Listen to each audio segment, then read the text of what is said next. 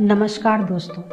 आज जो मैं कहानी सुनाने जा रही हूँ, उनके लेखक है अमृता प्रीतम। अमृता प्रीतम की कहानी का शीर्षक है शाह की कंजरी। उसे अब नीलम कोई नहीं कहता था, सब शाह की कंजरी कहते थे। नीलम को लाहौर हीरा मंडी के एक चौबारे में जवानी चढ़ी थी, और वहाँ ही एक रियायती सरदार के हाथों पूरे पाँच हज़ार में उसकी नथ उतरी थी और वहाँ ही उसके हुस्न ने आग जलाकर सारा शहर झुलसा दिया था। पर फिर वह एक दिन हीरा मंडी का रास्ता चौबारा छोड़कर शहर के सबसे बड़े होटल फैल्टी में आ गई थी। वह शहर था पर सारा शहर जैसे रातों रात उसका नाम भूल गया हो। सबके मुँह से सुनाई देता था शाह की कंजरी। गजब का गाती थी। कोई गाने वाली उसकी तरह मिर्जे की सद नहीं लगा सकती थी। इसलिए चाहे लोग उसका नाम भूल गए थे, पर उसकी आवाज़ नहीं भूल सके। शहर में जिसके घर भी तवे वाला बाजा था वह उसके भरे हुए तवे ज़रूर खरीदता था। पर सब घरों में तवे की फरमाइश के वक्त हर कोई यह ज़रूर कहता था, आज शाह की कंजरी वाला तवा ज़रूर सुनना है। लुकी छिपी बात नहीं थी। शाह के घर वालों को भी पता था। सिर्फ़ पता ही नहीं था, उनके लिए बात भी पुरानी हो चुकी थी। शाह का बड़ा लड़का, जो अब ब्याहने लायक था जब गोद में था तो सेठानी ने जहर खाके मरने की धमकी दी थी। पर शाह ने उसके गले में मोतियों का हार पहनाकर उससे कहा था शाहनिए वह तेरा घर की बरकत है। मेरी आँख, जोहरी की आँख है। तूने सुना हुआ नहीं है कि नीलम ऐसी चीज़ होता है जो लाखों को खाक कर देता है और खाक को लाख बनाता है। जिसे उल्टा पड़ जाए उसके लाख के खाक बना देता है, और जिसे सीधा पड़ जाए उसे खाक से लाख बना देता है। वह भी नीलम है।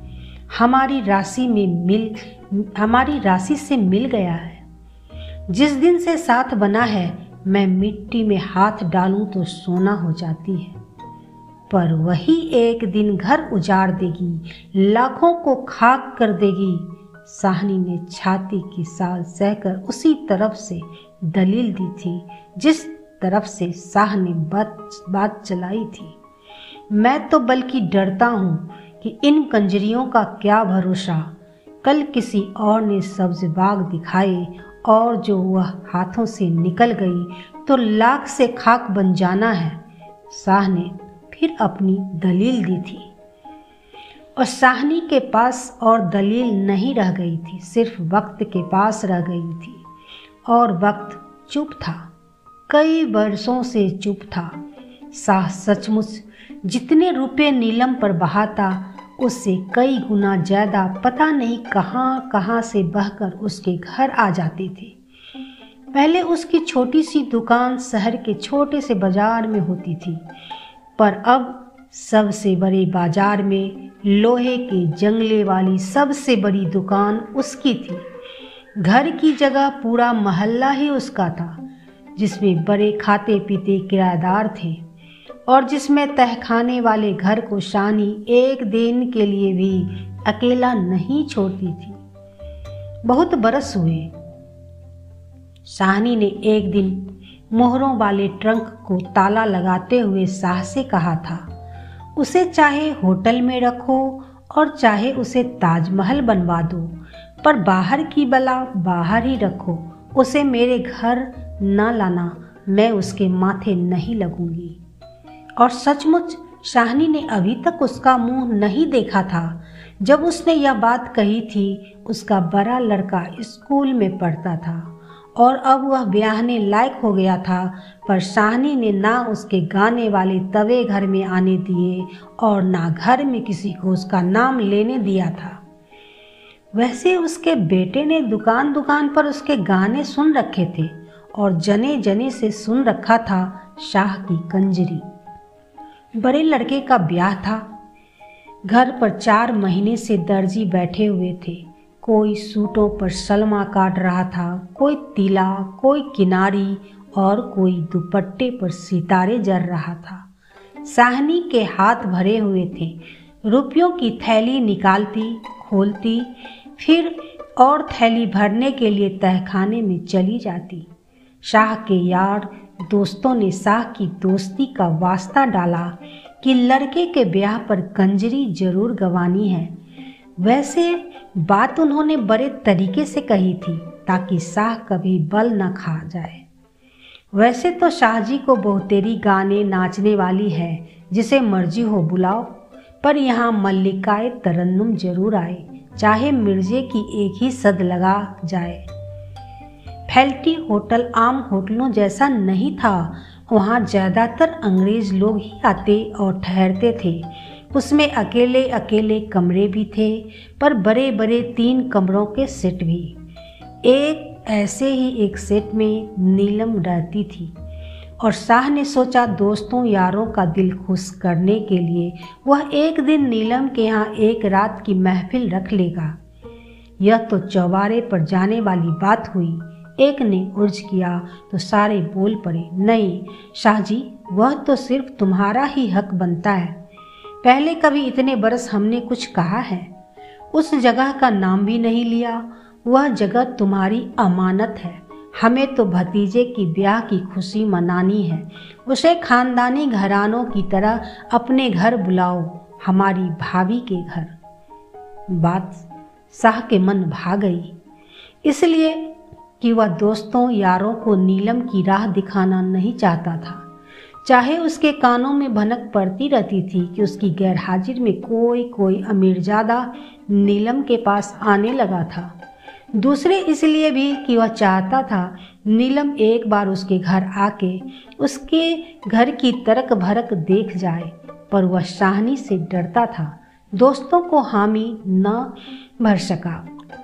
दोस्तों, यारों में से दो ने राह निकाली और शाहनी के पास जाकर कहने लगे, भाभी तुम लड़के की शादी के गीत नहीं गवाओगी।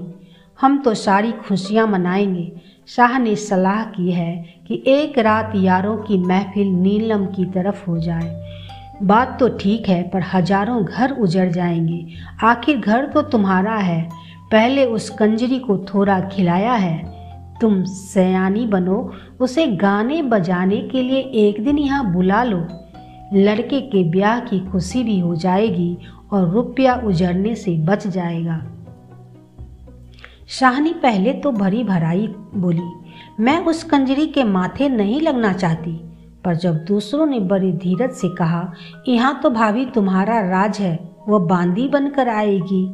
तुम्हारे हुक्म में बंधी हुई, तुम्हारे बेटे की खुशी मनाने के लिए हेठी तो उसकी है, तुम्हारी काहे की? जैसे कमीन कुमने आए, डोम मरासी तैसी वह बात सहनी के मन भाग गई। वैसे भी कभी सोते, बैठते उसे ख्याल आता था, एक बार देखूँ तो सही कैसी है। उसने, उसे कभी देखा नहीं था, पर कल्पना ज़रूर थी। चाहे डर कर, सहम कर, चाहे एक नफरत से, और शहर में से गुजरते हुए अगर किसी कंजरी को टांगे में बैठती देखती तो ना सोचते हुए भी सोच जाती, क्या पता वही हो। चलो एक बार मैं भी देख लूँ, वह मन में घुल सी गई। जो उसको में, जो उसको मेरा बिगाड़ना था बिगाड़ लिया, अब और उसे क्या कर लेना है? एक बार चंद्रा तो देख लूँ। साहनी ने हामी भर दी, पर एक शर्त रखी, यहाँ ना शराब उड़ेगी और ना कबाब। भले घरों में जिस तरह गीत गाए जाते हैं उसी तरह गीत गवाऊँगी। तुम मर्द मानस भी बैठ जाना। वह आए और सीधी तरह गाकर चली जाए। मैं वही चार बतासे उसकी झोली में भी डाल दूँगी। जो लड़के लड़कियों को दूँगी, जो बन्ने सहरे गाएँगी। यही तो भाभी हम कहते हैं शाह के दोस्तों ने फूंक दी। तुम्हारी समझदारी से ही तो घर बना है, नहीं तो क्या खबर, क्या हो गुजरना था। वह आई। शाहनी ने खुद अपनी बग्गी भेजी थी। घर मेहमानों से भरा हुआ था। बड़े कमरे में सफ़ेद चादरें बिछाकर बीच में ढोलक रखी हुई थी। घर की औरतों ने बनने सेहरे गाने शुरू कर रखे थे। बग्गी दरवाजे पर आ रुकी तो कुछ उतावली औरतें दौड़कर खिड़की की तरफ़ चली गईं और कुछ सीढ़ियों की तरफ़। अरे बदसगुनी क्यों करती हो? सहरा बीच में ही छोड़ दिया। शाहनी ने डांट सी दी पर उसकी आवाज़ खुद ही धीमी सी लगी, जैसे उसके दिल पर एक धमक सी हुई हो। वह सीढ़ियों चढ़कर दरवाजे तक आ गई थी। शाहनी ने अपनी गुलाबी साड़ी का पल्ला संवारा। जैसे सामने देखने के लिए वह साड़ी के सगुन वाले रंग का सहारा ले रही हो। सामने उसने हरे रंग का बाकरी वाला गरारा पहना हुआ था। गले में लाल रंग की कमीज थी और सिर से पैर तक ढलकी हुई हरे रेशम की चुनरी। एक झिलमिल सी हुई, शाहनी को सिर्फ़ एक पल यही लगा जैसा हरा रंग सारे दरवाजे में फैल गया था। फिर हरे कांच की चोड़ियों की छन छन हुई तो शाहनी ने देखा, एक गोरा गोरा हाथ एक झुके हुए माथे को छूकर आदाब बजा रहा है और साथ ही एक झलकती हुई सी आवाज़ बहुत बहुत मुबारक साहिनी बहुत बहुत मुबारक। वह बड़ी नाजुक सी, पतली सी थी, हाथ लगते ही दोहरी होती थी। शाहनी ने उसे गाँव तके के सहारे, हाथ के इशारे से बैठने को कहा। तो शाहनी को लगा कि उसकी मानसल बाह बड़ी ही बेडौल लग रही थी। कमरे के एक कोने में साह भी था, दोस्त भी थे, कुछ रिश्तेदार मर्द भी। उस नाजनीन ने उस कोने की तरफ़ देखकर भी एक बार सलाम किया और फिर परे गाँव तकिए के सहारे ठुमक कर बैठ गई। बैठते वक्त कांच की चोरियाँ फिर छनकी थी। शाहनी ने एक बार फिर उसकी बाहों को देखा। हरे कांच की और फिर स्वाभाविक ही अपनी बाह में पड़े हुए सोने के चूड़े को देखने लगी। कमरे में एक चकाचौन सी छा गई थी। हर एक की आँखें जैसे एक ही तरफ़ उलट गई थी। शाहनी की अपनी आँखें भी, पर उसे अपनी आँखों को छोड़कर सबकी आँखों पर एक गुस्सा सा आ गया। वह फिर एक बार कहना चाहती थी, अरे बदसगुनी क्यों करती हो सेहरे गाओ ना? पर उसकी आवाज़ गले में घुटती सी गई थी। शायद औरों की आवाज़ भी गले में घुट सी गई थी। कमरे में एक खामोशी छा गई थी। वह अधबीच रखी हुई ढोलक की तरफ़ देखने लगी और उसका जी किया कि वह बड़ी ज़ोर से ढोलक बजाए। खामोशी उसने ही तोड़ी, जिसके लिए खामोशी छाई थी। कहने लगी, मैं तो सबसे पहले घोड़ी गाऊँगी, लड़के का सगन करूँगी, क्यों शाहनी? और शाहनी की तरफ़ ताकती हुई, हंसती हुई घोड़ी गाने लगी, निकी निकी बुंदी निकिया, मीव वे वरे, तेरी माँ वे सुहागिन, तेरे सगन करे। साहनी को अचानक तसल्ली सी हुई। शायद इसलिए कि गीत के बीच की माँ वही थी, और उसका मर्द भी सिर्फ़ उसका मर्द था तभी तो माँ सुहागिन थी। साहनी ने हँसते से मुँह से उसके बिल्कुल सामने बैठ गई, जो उस वक्त उसके बेटे के सगन कर रही थी। घोड़ी खत्म हुई तो कमरे की बोलचाल फिर से लौट आई। फिर कुछ स्वाभाविक सा हो गया। औरतों की तरफ़ से फरमाइश की गई। ढोल की रोड़ी वाला गीत मर्दों की तरफ़ से फरमाइश की गई, मिर्जे दिया साना। गाने वाली ने मर्दों की फरमाइश सुनी, अनसुनी कर दी और ढोलकी के, को अपनी तरफ़ खींचकर उसने ढोलकी से अपना घुटना जोड़ लिया। सहनी कुछ रो में आ गई। शायद इसलिए कि गाने वाली मर्दों की फरमाइश पूरी करने के बजाय औरतों की फरमाइश पूरी करने लगी थी। मेहमान औरतों में से शायद कुछ एक को पता नहीं था। वह एक दूसरे से कुछ पूछ रही थी और कई उनके कान के पास कह रही थी, यही है शाह की कंजरी। कहने वालियों ने शायद बहुत धीरे से कहा था। खुसर फुसर सा पर शाहनी के कान में आवाज़ पड़ रही थी, कानों से टकरा रही थी शाह की कंजरी शाह की कंजरी। और शाहनी के मुँह का रंग फीका पड़ गया। इतने में ढोलक की आवाज़ ऊँची हो गई और साथ ही गाने वाली की आवाज़ सुहे वे चीरे वालिया, मैं कहनी हाँ और शाहनी का कलेजा थम सा गया। वह सुहे चीरे वाला मेरा ही बेटा है, सुख से आज घोड़ी पर चढ़ने वाला मेरा बेटा। फरमाइश का अंत नहीं था। एक गीत खत्म होता, दूसरा गीत शुरू हो जाता। गाने वाली कभी औरतों की तरफ़ की फरमाइश पूरी करती, कभी मर्दों की बीच बीच में कह देती, कोई और भी गाओ ना, मुझे सांस दिला दो। पर किसकी हिम्मत थी उसके सामने होने की, उसकी टली सी आवाज़? वह भी शायद कहने को कह रही थी। वैसे एक एक के पीछे झट दूसरा गीत छेड़ देती थी। गीतों की बात और थी, पर जब उसने मिर्जे की हेक लगाई, उठनी साहिबा सुतिए, उठ के दे दीदार, हवा का कलेजा हिल गया। कमरे में बैठे मर्द बुत बन गए थे, शाहनी को फिर घबराहट सी हुई। उसने बड़े गौर से शाह के मुख की तरफ़ देखा। शाह भी और बुतों सरीखा बुत बन गया था, पर शाहनी को लगा वह पत्थर का सा हो गया था। शाहनी के कलेजे में हौल सा हुआ और उसे लगा यह घड़ी छिन गई तो वह आप भी हमेशा के लिए बुत बन जाएगी। वह करे, कुछ करे, कुछ भी करे, पर मिट्टी का बुत ना बने।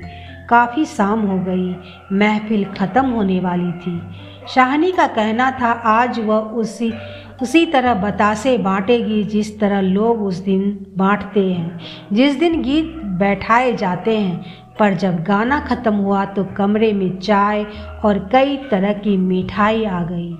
और शाहनी ने मुट्ठी में लपेटा हुआ सौ का नोट निकालकर अपने बेटे के सिर पर से वारा और फिर उसे पकड़ा दिया, जिसे लोग शाह की कंजरी कहते थे। रहने दे शाहिनी, अब भी तेरा ही खाती हूँ, आगे भी तेरा ही खाती हूँ, उसने जवाब दिया और हंस पड़ी।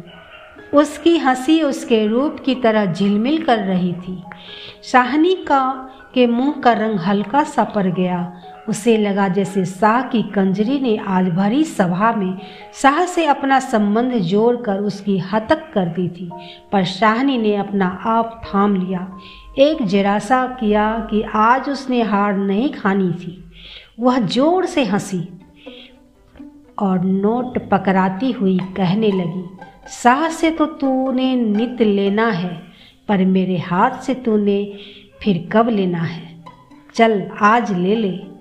और शाह की कंजरी नोट पकड़ती हुई एक ही बार में हीनी सी हो गई। कमरे में शाहनी की साड़ी का सगुन वाला गुलाबी रंग फैल गया। धन्यवाद।